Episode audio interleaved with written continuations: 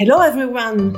My name is Paola Gaeta, and I'm a professor of international law at the Graduate Institute of International and Development Studies in Geneva. And Zachary Douglas, also a professor at the same institution. And today we are um, in Clarens, close to Montreux, uh, at a special place with a special person.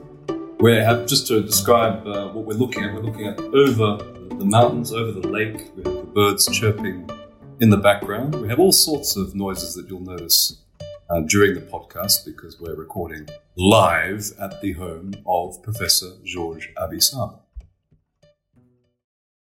So, Professor Abi Saab, I think that the first thing that we can ask is uh, how would you describe your approach to international law? Well, before you speak about my approach to international law, I have to speak of my approach to law in general. I came to law, in fact, from philosophy. I wanted to study philosophy, and my father told me if you study philosophy, the only career you can have will be as a schoolmeister. schoolmeister, yes. And he had done that himself, and he didn't have the patience of teaching, so he went into business. And he said, what are you interested in? I said, I'm interested in literature, uh, in public affairs, etc. What do you want to do? I said, I want to be a writer, a journalist, someone who deals with public issues. And then say, why don't you study law? Because Voltaire said, le droit est la culture de l'homme honnête de l'honnête homme. So I went into law to study, not to study law as a profession, as a technical profession to become a practicing lawyer, but as a way to understand how society is run, uh, what are the means of achieving collectively what a society feels that it has to be done. So, in a way, my entry into law or my study of law originally, and it stayed that way, is that law is the instrument that the collectivity, the society has to put its house in order and to, to express its collective identity in a way. So when I came to international law, I came with this approach. Uh, I, I, was really, before I started studying law, I was already in what can be called the sociological school of law. And, and that has been always my approach that law is a social product of the society that produces it consciously or unconsciously and in fact, it is the way the society develops its identity and, and the way it lives as a community as a whole.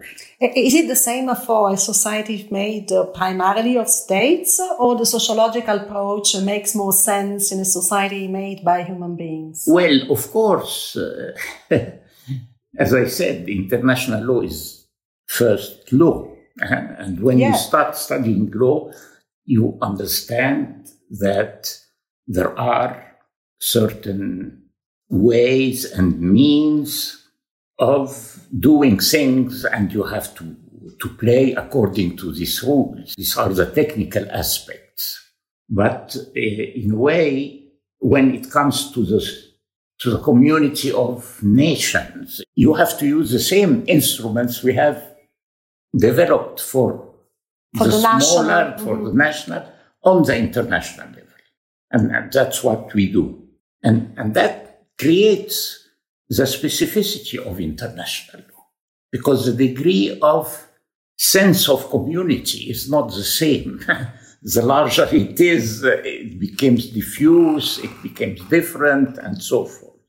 George, a more personal question because mm. you've spent your career being uh, identified as a voice from the South, but at the same time, you've entered the, the Western pantheon of, of great international jurists. And really the question is whether or not you've ever, there's ever been a tension between these two hats or these two perceptions of Professor Georges Abi Saab. I always respected and admired great pieces of thought and the heritage we had even at school was basically the Western heritage plus some Arab heritage, but uh, for the practical studies we did, it is the heritage of, of the West. Uh, however, I also try to master as much as possible the, the Arab culture, which I think uh, to some extent I succeeded to do that. Now, in law, when I started studying law, of course, I studied the regular courses, which was to a great extent based on the French system. But I think I could see the different dimensions of things much more because I had a window open on another way of looking at things. There are a lot of international laws, heritage we have is very rich, is based, I mean, you go from the Greeks to, to, to the Romans to, to the medieval, etc. But from the medieval on, uh, you have a parallel Arab culture. I can't say that I knew, for example, the Hindu culture or other, but at least that part I, I knew. So I tried, and in studying, you, you, you have to take exams. you are in Western universities. You have to, to learn and, and, and to see the good parts of it. I mean, it, it's really a, a very rich heritage. The problem with international law, uh, some people say it's a primitive system. And I refuse that because primitive is the adjective that attaches to thought. And as far as thought, international law is very advanced. The problem is the executive aspect of it, who can apply it. Uh, and, and this depends on the degree of consciousness of the sense of community, uh, which is very vague on the international level.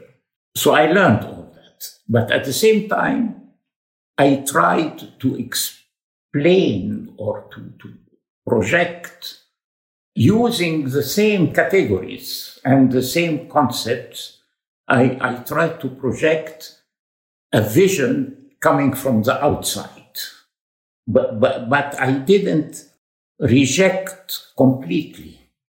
On the contrary, I tried to use as much as possible these intellectual constructs and rich concepts to project an attitude different. And I always respected, I have several mentors. I could mention three of them one was Abdallah El-Erian, who really the one who interested me in studying international law when, when I was in my second degree of law. We had a big professor who also I liked, but the one who interested me was a small professor assistant who came from America. The other was in the French tradition. And later, Professor Baxter at Harvard and Robbie Jennings in Cambridge. The three of them, I didn't share their political attitude because they were conservatives. but I adored them. Uh, I respected very much their ideas, their ways of doing things. I think they were very good international, great international lawyers.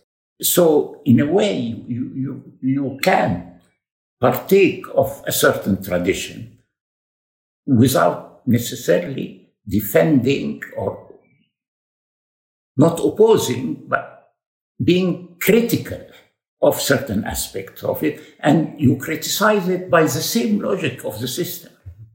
Uh, so I was more of a dissenter than a revolutionary. Uh, in my first life as intellectual life as an economist, I mean, the example is Keynes. Keynes was a dissenter within the tradition of economics, uh, but he was not a revolutionary. Yeah? And I tried to respect the forms of, of dialogue, of discourse, rather than using a completely new discourse can I go back to this kind of being um, trying to from inside, a changing things? Yes. You know?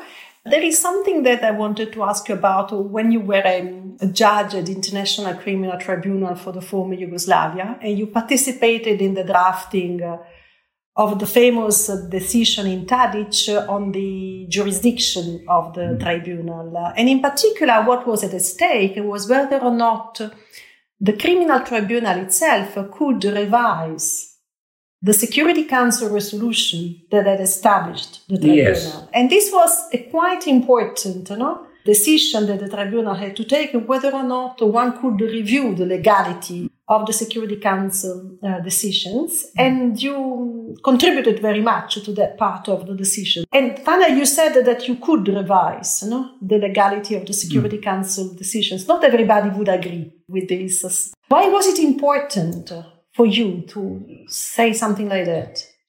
Because I was, you know, it was a period where so called the Security Council revived. But it was a period, of course, of the takeover bid of the Americans of the whole world. You know, it, it was political also. Because it was 1995, no? For our listeners. Yeah, after the breakdown yes. of the wall, etc. George Bush, the father, said about the first war, uh, Gulf War, that this is the first war for international law to push the Iraqi out of Kuwait, etc. It was also the end of history. Uh, and, and end of history and all. So it, the idea was that the Security Council became the deus ex machina. That's what Jose Alvarez wrote in an article in the American Journal. But the Security Council is not deus ex machina. It's an organ which is limited by its constitution, which is the Charter of the United Nations. Doesn't it can't do anything uh, because that's exactly what the idea. Yeah, many today would still claim, you know, that the Security Council yeah, can yeah, do anything. Yeah, yeah. And, and uh, I wrote an article at that time in which I criticized this idea and sometimes say we return to the original scheme of the charter and we forget the first 45 years in the article I wrote, you cannot forget history. uh, during the, these 45 years, many things happened and so forth. Well, anyway, we come back to the Tadic affair. There I used, you know, my first book is about preliminary ob- objections. And basically, it was not only the preliminary objection, it's the subtitle is more telling. It's Etude des notions fondamentales de procédure et de leurs moyens de mise en œuvre. Okay. And, and there, this idea of incidental jurisdiction, you know, that you have a point on which turns the jurisdiction of the tribunal, but it is not the measure within the measure ambit of the jurisdiction of the tribunal. Can it deal with it or not? And you know, that was exactly the point which the American Supreme Court used in the first decision to establish its power of judicial review of government acts. The Marbury versus Madison.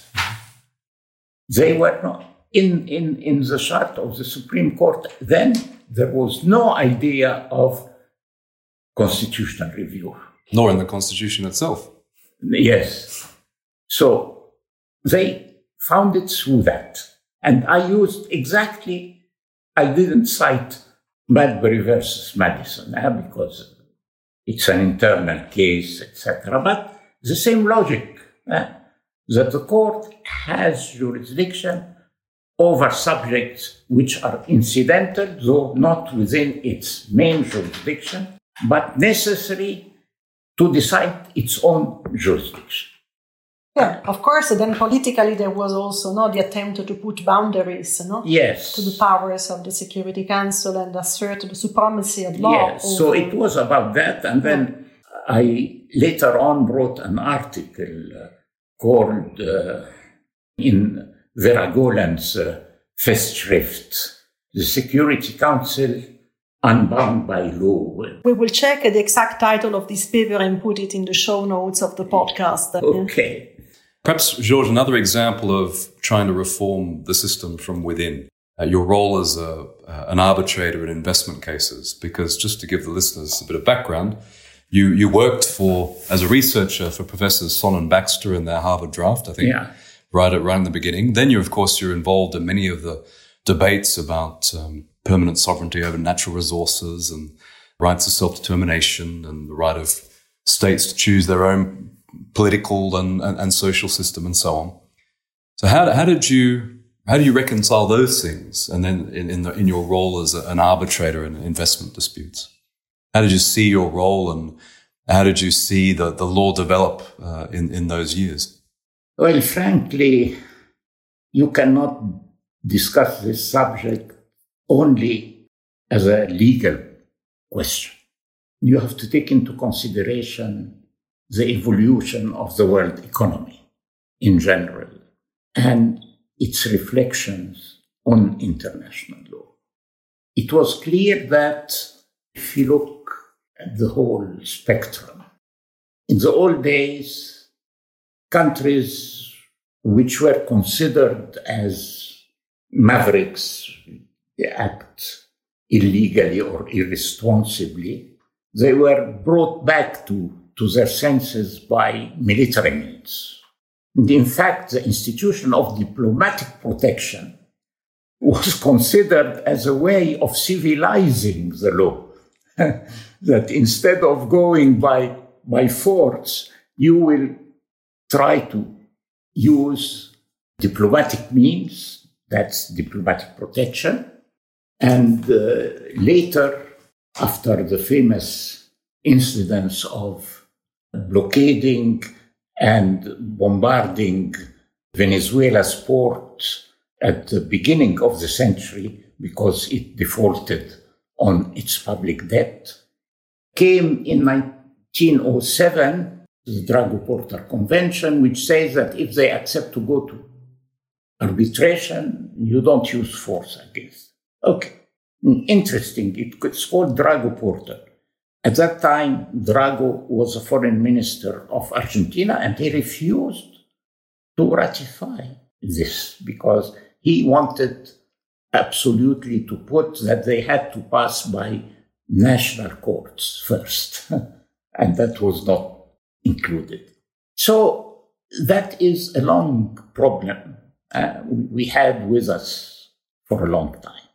And after the war, Second World War, there were a series of nationalizations. In, was it in Nicaragua? Yes, at the beginning, when they tried to nationalize the United Fruit Company. Then we had the famous case, the Iranian, Mossadegh's Iranian national, nationalization. This went to the court because the British considered that the concession is a treaty, and the court considered it a mere contract. Even Lord McNair, who was judge, voted for absence of jurisdiction. But then he wrote an article about general principles, etc. Anyway, they tried to get it by national jurisdiction. For example, the famous case is called the Rosemary case where in Aden, I think, at that time, a, new, a British colony, a British judge considered that a cargo of oil was, in fact, the oil which was extracted was the property of the company. So, in a way, they considered that the oil underground was already owned by the company. But that was resisted, and in other courts it was not accepted, and so forth. So they tried to come to this idea of the a national court uh, contract, thus subject directly to international law. Or oh, even someone who became president of the International Court of Justice, Steve Schwebel, wrote an article saying pacta sunt servanda is a principle of international law and it applies on the contract, so it is subject to international law. But pacta sunt servanda is a rule of all systems of law, not only of international law. And we end up with what? We end up with ICSID. And again, all, all these efforts were to exclude, to exclude national jurisdiction. All of them. And to instead install an international jurisdiction, status mixed jurisdiction, whatever it is. But we are returning back with that to the old system of capitulations. That when you have a problem with between a foreigner and one of the privileged citizens of the senior I don't want, not all of them are superpowers. We will even, even the smallest uh, European country, I mean, European countries before, Western countries, it has to be judged by outside the country, not even passing by the jurisdiction of the country. So, how can you try to moderate such a system? The system became so slanted. And then you had a lot of cases and a lot of so called doctrines like uh, legitimate expectations, like, uh, in, in, in, fact, uh, fair and uh, equitable solutions, and so forth. All, the, all these, in fact, to what extent do they differ from a well conceived concept of minimum standard? I don't see the difference. And in fact, when the agreement between United States, Canada, and uh, it was NAFTA. NAFTA. NAFTA at the very end, I mean, considered that they they are equivalent to, to, to the same. It's two standards, the same. Yes, yes. So, in a way, and there is the personal interest which comes in because you see, in ICSID. Usually, the state accepts in a treaty beforehand the jurisdiction of ICSID, while the investor does not have to accept anything.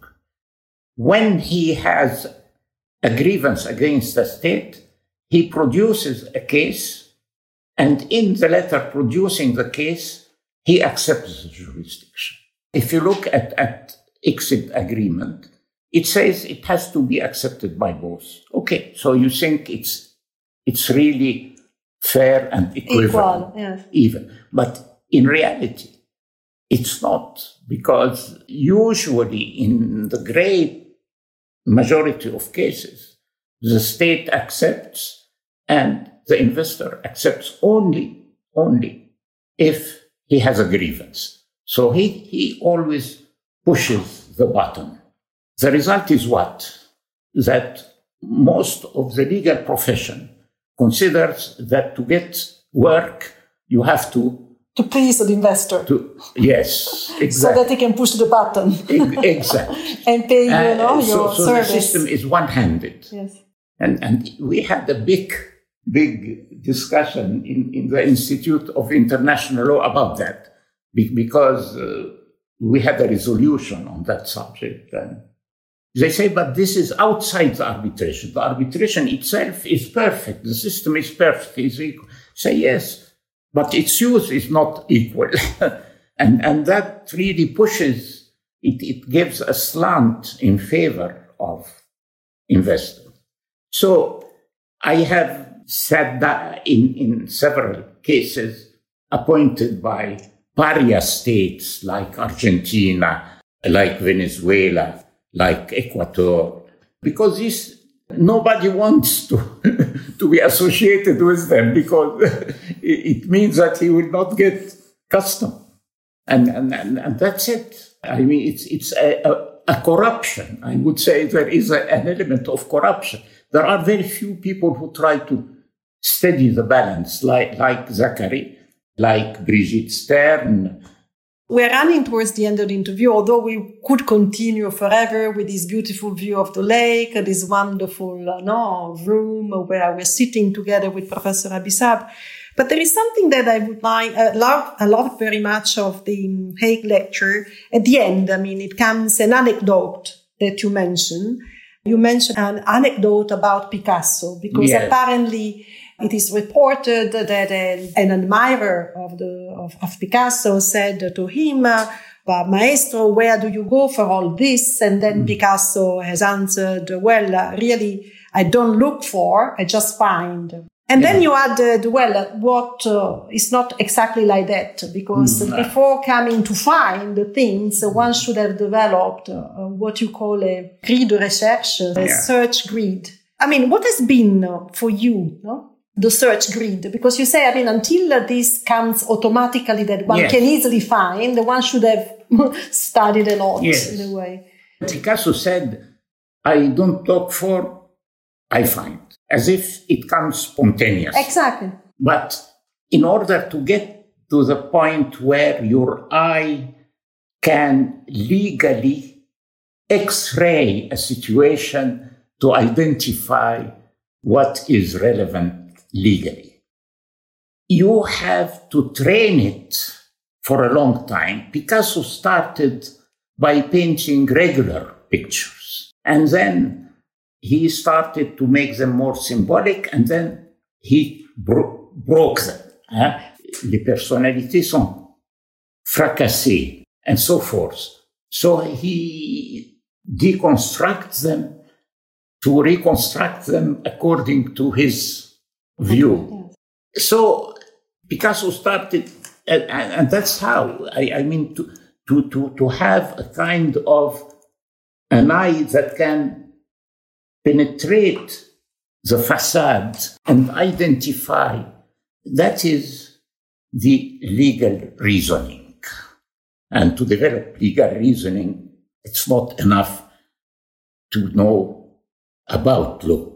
My first professor, the one I mentioned at the beginning, Abdallah El-Erian, told me, uh, he was in the International Law Commission. He said, you know, there are people who know a lot about international law but there are few lawyers. Meaning who think the way a lawyer should, who have this process, mental process of reasoning, uh, and what is relevant reason in that reasoning and what is not relevant, and so forth. And, and that takes a long time. It's not simply knowing the facts or knowing what others say about the rules of the law. It, it's how you make sense of it.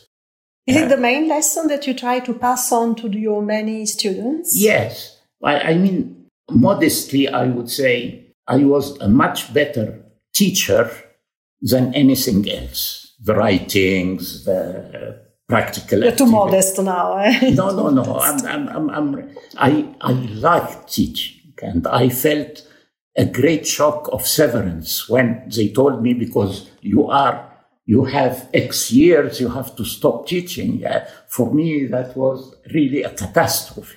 And I was very popular with my students because I try not to ditch knowledge to them but to think at the loud voice with them. Say, here is the problem. How do we go about it? Is it this? Is it that? Etc. I, I have a friend with whom I taught. He was the director of the Dag Hammarskjöld seminar, and I was the deputy director in at the Hague. It's a seminar for middle, middle career legal officers, which was held at The Hague every year for six weeks. In, in the 60s, when that was very important for new, new states and so forth, it's Torkil Opsahl. He's uh, Norwegian. And he said, your, your method of teaching is to bring problems to a higher level of confusion. because uh, you, you, you discuss with them things, etc. Well, here is you have a treaty, you have a clear solution, perhaps, but is this the real solution? Shouldn't we do this? Shouldn't? Uh, and if you think with your audience, you, you get them into the process rather than simply people who are receiving, receiving. But what you've always said is that one has to find the solution to the problem at the yes. end of the exercise because so yes. much of yes. academic work these days is identifying a problem yeah. and not doing anything about solving it. No, no, you, you, you have, to, of course, to, and also to, to show that on certain things there is no clear cut solution, mm. that there may be, I mean, a range of left to to the one who decides, to the decision maker. So that, that's a little bit how I spent my 40 years as a, an active teacher, which remains the most important part of my life my intellectual wow, This is very inspiring. And um, thank you so much for this interview. It has been a real great joy to be with you today. And I mean, uh, as I said, in one week time from now, you will be turning 90. And what a life in international law you had. And I'm sure this interview would be inspiring to many, many generations of international lawyers, no? Thank you so much, George, for your time. I thank you. I remember having a similar conversation 10 years ago for your 80th birthday and probably 10 years before that. So may the tradition continue. yes, may the tradition continue. Thank you so much again. Thank you.